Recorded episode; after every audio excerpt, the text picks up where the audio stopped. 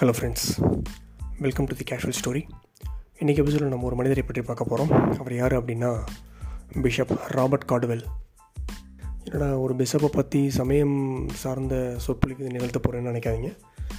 அவர் வந்து சமயம் கடந்து சமூக பணியாற்றி எப்படி வரலாற்றில் ஒரு நிலைத்த இடத்தை பெற்றுள்ளார் அதுவும் தென்னிந்திய வரலாற்றில் ஒரு நிலைத்த இடத்தை பெற்றுள்ளார் அப்படின்றத பொறுத்து தான் இன்றைக்கி நம்ம பார்க்க போகிறோம் வாங்க கால்டுவெலை பற்றி நம்ம இன்றைக்கி பார்க்கலாம். அயர்லாண்டில் ஆயிரத்தி எண்ணூற்றி பதினாலில் இவர் பிறந்திருக்காரு. பின்னர் இவருடைய தாய்நாடான ஸ்காட்லாண்டுக்கு பத்து வயது இருக்கும்போது மூவ் ஆகிட்டாங்க அதாவது இடம்பெயர்ந்துட்டாங்க. பதினாறு வயது வரை இங்கிலீஷ் லிட்ரேச்சர் அதாவது ஆங்கில இலக்கண இலக்கியங்கள் தான் பயின்று வளர்ந்திருக்காரு. அதற்கு பின்னர் அவருக்கு ஏற்பட்ட சமய ஈடுபாட்டால் லண்டன் மிஷினரி சொசைட்டியில் இருபது வயது இருக்கும்போது சேர்ந்திருக்கார். பின்னர் அந்த மிஷினரியினுடைய கொள்கைகள் மேலும் கிறிஸ்தவத்தை பரப்பும் விதமாக அவர் தன்னுடைய இருபத்தி நாலாவது வயதில் ஒரு நான்கு மாத கப்பல் பயணத்திற்கு பின் சென்னை வந்தடைந்திருக்கார். சென்னை வந்தடைந்த பின்னர் ட்ரூ அப்படின்ற ஒரு ஆங்கில அறிஞரிடம் மூன்று ஆண்டுகள் தங்கி தமிழ் மொழி பண்பாடு கலாச்சாரம் அது மட்டும் இல்லாமல் தமிழ்நாட்டை பற்றி முழுமையாக அறிந்து கொண்டிருக்கிறார். இதெல்லாம் தெரிஞ்சதுக்கப்புறம் அவர் ஒரு மக்களோட சேர்ந்து பழகணும் அப்படின்றதுக்காக ஒரு நானூறு மைல் தூரம் எல்லா ஊர்களையும் நடந்தே செல்லலாம் அப்படின்னு முடிவு பண்ணி சிதம்பரம் மயிலாடுதுறை திருவரங்கம் அதாவது இன்றைக்கு இருக்கிற ஸ்ரீரங்கம் நீலகிரி கோவை மதுரை வழியாக அவர் நெல்லை அடைந்து பின்னர் பாளையங்கோட்டை போயிட்டு அவருடைய இறுதி இடமான அவர் சென்று சேர வேண்டிய இடமான இடையன்குடியை அடைஞ்சிருக்கார். தன்னுடைய இருபத்தி ஒன்பதாவது வயதில் எலிசா அப்படின்ற பெண்ணை நாஞ்சில் நாட்டில் சேர்ந்த கிறிஸ்தவ பணி செய்து கொண்டிருந்த ஒரு பெண்ணை திருமணம் செய்து கொண்டார். கிட்டத்தட்ட அவர் இந்தியாவில் முப்பத்தி மூன்று ஆண்டுகள் தங்கி இருந்து சமயப்பணியோடு நிறுத்தி கொள்ளாமல் சமுதாய பணிகளையும் செய்து வந்திருக்கிறார். இவர் வந்து பார்த்திங்கன்னா தன்னுடைய எழுபத்தி ஏழாவது வயதில் இயற்கை எழுதியிருக்கிறார். அவர் எங்கே இயற்கை எழுதினார்னு பார்த்தீங்க அப்படின்னா திண்டுக்கல் மாவட்டத்தில் இருக்கும் கொடைக்கானல் மலையில் தான் அவர் இயற்கை எழுதியிருக்கிறார். பின்னர் அவருடைய உடல் அவர் கட்டிய தேவாலயமான திருநெல்வேலி மாவட்டத்தில் உள்ள இடையான்குடி என்னும் ஊரில் உள்ள தேவாலயத்திலேயே அடக்கம் செய்யப்பட்டிருக்கிறது. இதுதான் அவருடைய ஒரு வாழ்க்கை வரலாறு. அவருடைய வாழ்க்கை ஏதோ ஒன்று முடிஞ்சிருந்தால் ஒரு காட்டில் பறந்து சென்று விழுந்த ஒரு சிறகு போல அங்கேயும் முடிஞ்சிருக்கும்.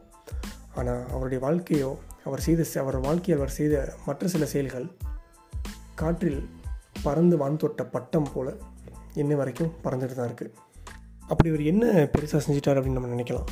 ஒரு பிஷப்பாக இங்கே வந்திருக்கும் போது அவர் சமயம் சார்பற்ற வேலையை மட்டும் தான் செய்ய முடியும் அப்படின்னு இல்லை. அவர் செய்த ஒரு செயல் தான் இன்றைக்கி தென்னிந்திய மொழிகளை வரலாற்றில் மிக முக்கிய இடம் பெறச் செய்த ஒரு செயல். அது என்ன அப்படின்னு பார்த்தீங்கன்னா அவர் செய்த ஒரு ஆய்வு தென்னிந்திய மொழிகள் மீது ஒரு ஒளிப்பாய்ச்சுவதாக தான் இருந்தது. ஆயிரத்தி எண்ணூற்றி ஐம்பத்தி ஆறில் அவருடைய ஆய்வு கட்டுரையை வந்து அவர் வெளியிட்டார். அந்த ஆய்வு கட்டுரையின் பேர் என்னென்னு பார்த்தீங்கன்னா திராவிட மொழிகளின் ஒப்பிலக்கணம். ஆங்கிலத்தில் the comparative grammar of the Dravidian or South Indian family of languages அப்படின்ற தலைப்பில் தான் அவருடைய ஆய்வை முடிவலை வெளியிட்டார். இவர் இந்த ஆய்வு முடிவு இவர் இந்த ஆய்வும் இந்த ஆய்வு முடிவு வெளியிடப்படும் வரை ஐரோப்பியர்களாலும் சரி மேலைநாட்டவர்களாலும் நம்பப்பட்டு கொண்டிருந்தது. இந்திய மொழிகளுக்கெல்லாம் தாய் சமஸ்கிருதம் என்பதுதான். என்றைக்கு இவர் இந்த ஆய்வு கட்டுரையை இந்த முடிவுகளை வெளியிட்டாரோ அன்றைக்கே அந்த ஒரு நம்பிக்கை தகர்த்தெறியப்பட்டது. குறிப்பாக மேக்ஸ் முல்லர் கோல்ஃப்ரூக் அண்ட் மற்றும் காரி வில்கின்ஸ் போன்ற ஐரோப்பிய ஆராய்ச்சியாளர்கள்லாம் பார்த்திங்கன்னா வடமொழி தான் திராவிட குடும்பத்திற்கெல்லாம் மூலம் அதாவது தென்னிந்திய மொழிகளுக்கெல்லாம் மூலமொழி என்று நினைத்து கொண்டிருந்தார்கள். ஆனால் கால்டுவெல் அவர்களுடைய ஆராய்ச்சி முடிவுகளோ முற்றிலும் மாறுபட்டதாக இருந்தது. இதுவரை ஒரு பெரிய மொழி அரசியலே இங்கு இருந்திருக்கிறது என்பது அவருடைய ஆராய்ச்சி கட்டுரை மூலமாக தெரிய வந்தது. அவருடைய ரிசர்ச் பேப்பரில் அவர் என்ன சொல்லியிருக்காரு அப்படின்னா தமிழ் என்பது திராவிடம் என்ற மொழி குடும்பத்தின் தாய். மேலும் சமஸ்கிருதத்திலிருந்து அது முற்றிலும் வேறுபட்டது. மட்டுமின்றி சமஸ்கிருதத்தினுடைய துணையின்றி மிக தனியாக தனித்தியங்கும் வல்லமை கொண்டது. கூற்றை ஐரோப்பிய அறிவுலகத்தைச் சேர்ந்தவர்கள் அறிந்து கொண்டதற்கு ஒரு முக்கிய காரணமே கால்டுவெல் அவர்கள் வெளியிட்ட திராவிட மொழிகளின் ஒப்பிலக்கணம் என்ற ஒரு நூல்தான். கால்டுவெல் அவர்கள் வந்து ஆல்ரெடி ஏற்கனவே ஆங்கில மொழி மட்டுமின்றி செம்மொழியான கிரேக்க மொழியிலும் தேர்ந்தவர். அதனால் அவர் தமிழ் மொழியை கற்றதற்கு பிறகு அதை பற்றி ரிசர்ச் பண்ணவும் அதை அதாவது அதை பற்றி ஆராய்ச்சி செய்யவும் ஆரம்பிச்சிருக்காரு. அவருடைய ஆய்வு முடிவுகளில் அவருக்கு என்ன தெரிய வருதுன்னா இந்தி மற்றும் வங்காளம் இந்த இரண்டு மொழிகளும் சமஸ்கிருதம் இல்லாமல் இயங்குவது மிக மிக கடினம். அதேபோல் கன்னடம் தெலுங்கு மலையாளம் உள்ளிட்ட மொழிகளும் வடமொழிகளான சமஸ்கிருதம் இல்லாமல் இயங்குவது இயங்குவது இல்லை ஒரு பெருவாரியாக இயங்கிவிடும். மிக குறைந்த அளவு தான் அதில் கன்னடம் சமஸ்கிருதமும் கலந்திருக்கு. ஆனால் தமிழ் மொழியை பார்த்திருந்தால் மற்ற மொழிகளை விட சமஸ்கிருத கலப்பு என்பது மிக மிக மிக மிக குறைவு. சமஸ்கிருத மொழி இல்லாமல் கூட தமிழ் மொழியால் இயங்க இயலும் என்ற ஒரு முக்கியமான கருத்தை கண்டுபிடித்து வெளியே கொண்டு வந்தவர் கால்டுவெல் அவர்கள்தான். அவர் அதில் என்ன சொல்கிறார் அப்படின்னா மனிதனுக்கு எப்படி மரபணுவோ அதே போல் மொழியின் வேர் சொற்களை கண்டறிந்து விட்டால் அந்த மொழியினை எளிதாக அறிந்து கொள்ள முடியும். அதனால் அவர் திராவிட மொழிகளுடைய அதாவது தென்னிந்திய மொழிகளுடைய வேர் சொற்களை எல்லாம் ஒப்பிட்டு தமிழ்தான் தென்னிந்திய மொழிகளின் தாய் என்ற ஒரு கூற்றை முன்வைத்தார். அதை மேற்குலகத்தினர் பின்னாளில் ஏற்றும் கொண்டனர். ஒரு உதாரணமாக எண்களை அதாவது நம்பர்ஸை அவர் எக்ஸாம்பிளாக எடுத்து நன் எண்களை வந்து ஒரு எடுத்துக்காட்டாக எடுத்து ஒரு விளக்கம் கொடுத்திருக்கிறார். அதாவது தமிழில் ஏழு என்ற பெயர் மலையாளத்திலும் ஏழு கன்னடத்தில் ஏழு துளுவிலும் ஏழு தெலுங்கில் ஏடு என்று வழங்கப்படுது. தமிழின் இந்த சிறப்பு எழுத்தான லா மற்றும் பிற மொழியில் சற்று திரும்பி பெற்று மாறுகிறது. அதனால் தமிழ் மொழிதான் மற்ற மொழிகளுக்கெல்லாம் மூத்த மொழி என்று அவர் முடிவு பண்ணுறாரு நீங்கள் நினைக்கலாம் என்னடா வெறும் ஏழுன்றதை வச்சு மட்டும் இவரால் எப்படி முடிவு பண்ண முடியும் இது மாதிரி அவர் பல பல மொழியில் உள்ள வேர்ச்சொல்களை கண்டறிந்து அதாவது தென்னிந்திய மொழிகளில் வேர்ச்சொல்லை கண்டறிந்து ஒப்பிட்டு தான் அவர் வந்து இதை கண்டுபிடிக்கிறார். இப்போ பார்த்தீங்க அப்படின்னா மலையாளம் என்ற மொழிபெயர் மலையை என்ற வடமொழியிலேருந்து திரிபு அதுலேருந்து வந்ததாக எல்லாம் நினச்சிட்டு இருந்தாங்க. ஆனால் மல் என்ற வேர்ச்சொல்லுக்கு பலம் வலிமைன்னு தான் தமிழில் பொருள் இருக்குது அதனால் மல் என்பது உயர்ந்த அந்த மாதிரி கூட பொருள் கொள்ளலாம். அதாவது மலைகளை சுற்றி மலைகள் சூழ்ந்த இடம். மலைகள் சூழ்ந்த இடத்தில் பேசும் மக்களுடைய மொழி அது என்பதுதான் மலையாளம் என்று வந்ததாக கூட இதில் குறிப்பிடப்பட்டு இதில் இதில் சொல்லப்படுது. பர்டிகுலர் அந்த குறிப்பாக நான் என்னுடைய இதை பார்த்தேன் என்னுடைய அனுபவத்தை ஒன்று சொல்லணும் அப்படின்னா நான் என்ன நினச்சிட்டு இருந்தேன் எனக்கு கர்நாடக சங்கீதம்னு வாங்க. கர்நாடக இசை வந்து கர்நாடகத்தில் தோன்றியதுன்னு தான் நான் நினச்சிட்டு இருந்தேன் ரொம்ப நாட்களாகவே அந்த இசையினுடைய பெயரே கர்நாடக இசை. பின்னர் நான் வேறு ஒரு புத்தகம் படித்துக்கிட்டு இருக்கும்போது தான் அதில் நான் ஒரு விஷயம் படித்தேன் என்ன அப்படின்னா முன் முற்காலத்தில் தமிழ்நாடும் கேரளமும் இணைந்த தென் தமிழ்நாடு. அதனுடைய மூன்று பக்கமும் கடல் சூழ்ந்திருக்கிறது.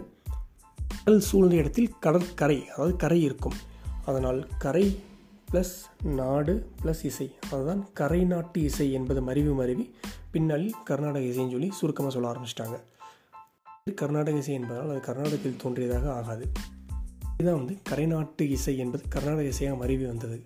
இது எந்த புத்தகத்தில் எந்த செயலில் மென்ஷன் பண்ணியிருக்குன்னு பார்த்தீங்க அப்படின்னா நம்ம சிலப்பதிகாரத்தில் இது இது பற்றின குறிப்புகள் காணப்படுது.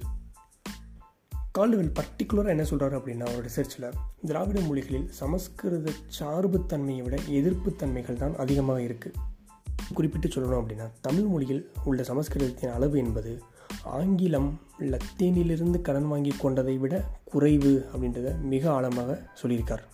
கிட்டத்தட்ட நூற்றாண்டு காலமாக தென்னிந்திய மொழிகளின் மீது இடப்பட்டிருந்த ஒரு முடிச்சை நுட்பமான உதாரணங்களோடு அவர் வந்து அவிழ்த்திருக்கார். அது மட்டும் இல்லாமல் திராவிட மொழிகள் அதாவது தென்னிந்திய மொழிகளுக்கான தாய் தமிழ் என்பதை அவர் மிக ஆழமாக இதில் பதிய வைத்திருக்கிறார் இவர் ஒருவேளை இந்த கருத்தை சொல்லாமல் இருந்தால் ஒருவேளை இன்று வரையும் கூட சமஸ்கிருதான் இந்திய சமஸ்கிருதம் தான் இந்திய மொழிகளுக்கெல்லாம் தாய் என்ற ஒரு கூற்று நிச்சயமாக இருந்திருக்கலாம் ஒருவேளை. அவர் வந்து ஒரு பிஷப் அவர் இந்தியாவுக்கு வந்ததற்கான காரணமே அவருடைய மிஷனரி பணிகளாகத்தான். ஒருவேளை அதோடு அவர் முடித்திருந்தால் அவரும் ஒரு நூற்று கணக்கான பிஷப்கள் வந்து சென்றதை போல ஒரு சின்ன வரலாற்றில் அவர் சுருங்கியிருந்திருப்பார். ஆனால் அதையும் எடுத்து அவர் அங்கிருந்து இங்கு வந்து தமிழ் மொழியை கற்று தமிழ் மொழியினுடைய சிறப்பை எடுத்து ஒரு வரலாற்றில் முக்கியமான இடத்தை பதிய வைத்ததால் தான் அவர் தமிழ் மொழி இருக்கும் வரை அவரும் அதோடு வாழ்ந்து கொண்டிருப்பார். நான் ஒன்று நினைக்கிறது உண்டு. இப்போ இவர் கால்டுகளில் பற்றி இதை படித்ததுக்கப்புறம் நான் இப்போ இவருக்கு எதுக்கு இந்த வேலை? இவருடைய வேலை வந்தார் இவருடைய மதத்தை பரப்பதற்காக வந்தார். அதை மட்டும் செய்து விட்டு அவர் போயிருக்கலாம். அதிலும் ஒரு வெற்றி தான் கண்டிருக்கிறார். அவர் இருக்கும்போதே நான்காயிரமாக இருந்த இடையன்குடியில் இருந்த கிறிஸ்தவ மக்கள் தொகை ஒரு லட்சம் அளவுக்கு அவர் உயர்த்தியிருக்கிறார். சரி அதிலையும் வெற்றி கண்டுவிட்டார். Right okay. பட் இதில் மொழியை பற்றி ஆராய்ச்சி செய்ய வேண்டும் என்று அவருடைய அவருக்கு என்ன தேவை இருக்கிறது? இருந்தாலும் அவர் தனக்கு தெரிந்த உண்மையை அவர் வெளியுலகுக்கு கொண்டு வர வேண்டும் நிரூபிக்க வேண்டும் என்பதற்காக செய்த ஆராய்ச்சி தான் இது. இவர் மட்டும் இல்லை மேலும் உங்களுக்கு குறிப்பாக சொல்லணும் அப்படின்னா முல்லைப்பெரியார் அணை கட்டிய திரு பென்னிபிக் அவர்கள் அவர்களும் பார்த்திங்கன்னா பல தடைகளை தாண்டி தான் அந்த ஆணைகளை கட்டினார்கள்.